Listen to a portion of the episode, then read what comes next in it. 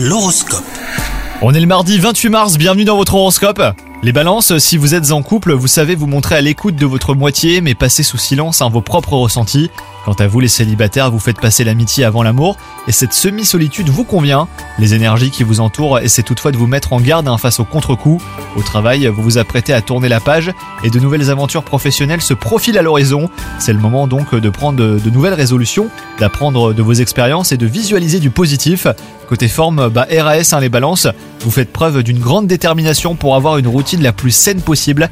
La combinaison idéale, bah, c'est une alimentation équilibrée, une activité physique adaptée à votre rythme et à vos capacités, et des pensées positives à toutes les heures. Bonne journée à vous